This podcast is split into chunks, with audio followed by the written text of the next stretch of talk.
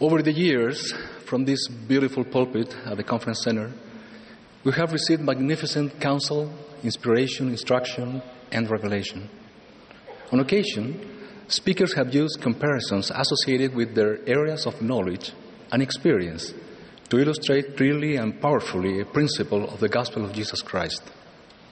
In this way, for example, we have learned about airplanes and flights in which a tiny initial deviation can lead us to a place far from our original destination. Also, in this way, we have learned from a comparison of the function of our physical heart with the powerful change of heart required to respond to the Lord's invitation to follow Him. This time, I would like to humbly add a comparison inspired from an area in the field of my professional preparation. I'm referring to the world of civil engineering. From the beginning of my university studies, I dreamed of the day when I would complete the requirements to be qualified to take the class that would teach me how to design buildings and other structures that could be then be considered anti-seismic. The day finally arrived for my first class on this subject. The first words from the professor were the following You are surely anxious to begin this course and learn how to design anti seismic structures, to which many of us eagerly nodded our heads. Then the professor said, I'm sorry to tell you that this is not possible, for I cannot teach you how to design a building that is against, that is anti, or that is opposed to an earthquake. This makes no sense, he said, because earthquakes will occur anyway, whether we like it or not. Then he added, What I can teach you is how to design structures that are seismic resistant. A structure that can resist the forces coming from an earthquake so that the structure remains standing without suffering any serious damage and can then continue offering the service for which it had been conceived. The engineer makes the calculations that indicate the dimensions, the qualities and characteristics of the foundations, columns, beams, concrete slabs, and other structural elements being designed. These results are translated into plans and technical specifications, which must be strictly followed by the builder in order for the work to materialize and thus fulfill the purpose for which it was designed and is being built. Although more than 40 years have passed since that first class in seismic resistant engineering, I perfectly remember the moment when I began to acquire a deeper, more complete understanding of the vital importance that this concept would be present in the structures that I would design in my future professional life. But not only that, but even more important, that it would be permanently present in the edification of my own life and in those over whom I might exercise a positive influence. How blessed we are to count on a knowledge of the plan of salvation created by our Heavenly Father, to have the restored gospel of Jesus Christ, and to rely on the inspired direction of living prophets.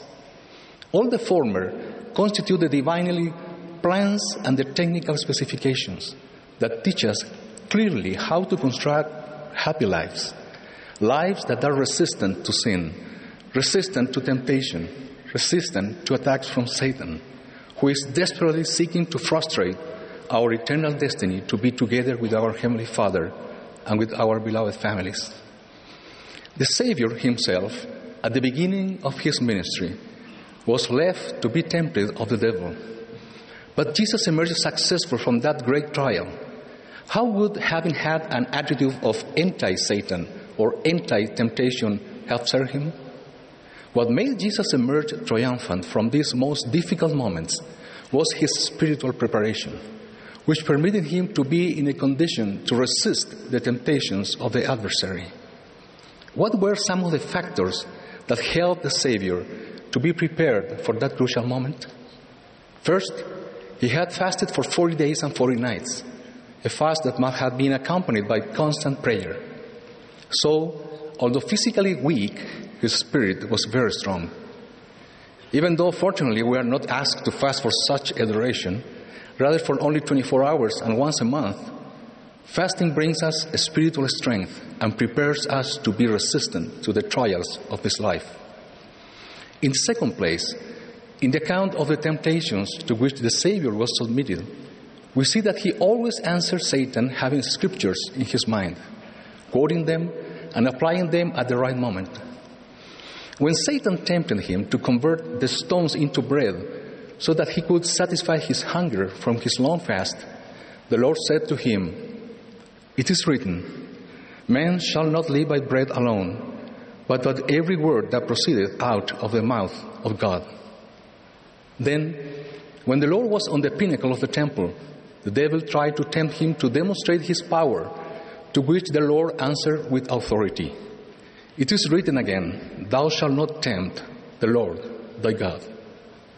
And to Satan's third attempt, the Lord responded, It is written, Thou shalt worship the Lord thy God, and him only shalt thou serve. The event of an earthquake leaves its mark even on structures that were correctly designed and built. Such consequences as perhaps some cracks, fallen furniture or ceilings, broken windows, etc. But this well designed and well built edifice will fulfill its purpose of protecting its occupants, and with some repairs, it will recuperate its original condition. In similar fashion, the buffetings of the adversary can also cause cracks or some partial damage in our lives, in spite of our efforts to build our lives according to the perfect divine design. These cracks can manifest, manifest themselves through feelings of sadness or remorse for having committed some errors and for not having done everything perfectly, or for feeling that we are not as good as we want to be. But what is truly relevant is that for having followed the divine design plans and specifications, that is, the gospel of Jesus Christ, we are still standing. The structure of our lives has not been demolished because of the adversary's efforts or for difficult situations that we, that we have had to face. Rather, we are ready to move forward. The joy promised in the scriptures as the purpose of our existence should not be understood to mean that we will have no difficulties or sorrows, that we will have no cracks as consequences of the temptations, of adversity, or from the actual trials of our earth life. This joy has to do with Nephi's perspective on life. When he said, Having seen many afflictions in the course of my days, nevertheless, having been highly favored of the Lord in all my days, all his days, even the days that Nephi suffered during the incomprehension and rejections of his own brothers, even when they tied him up on the ship, even the day that his father Lehi passed away, even when Laman and Lemuel became mortal enemies of his people. Even in those difficult days, Nephi felt highly favored of the Lord. We can have the tranquility of knowing that the Lord will never permit us to be tempted beyond what we can resist. Alma invites us to watch and pray continually, that we may not be tempted above that which we can bear, and thus be led by the Holy Spirit, becoming humble, meek, submissive, patient, full of love, and all long suffering. The same can be applied to the trials of life. Ammon reminds us of the words of the Lord Go and bear with patience thine afflictions, and I will give unto you success. The Lord always provides us with an escape when we face adversity, temptation, incomprehension, infirmities, and even death. He has said, And now verily I say unto you, and what I say unto one, I say unto all, be of good cheer little children. For I am in your midst, and I have not forsaken you. He will never abandon us.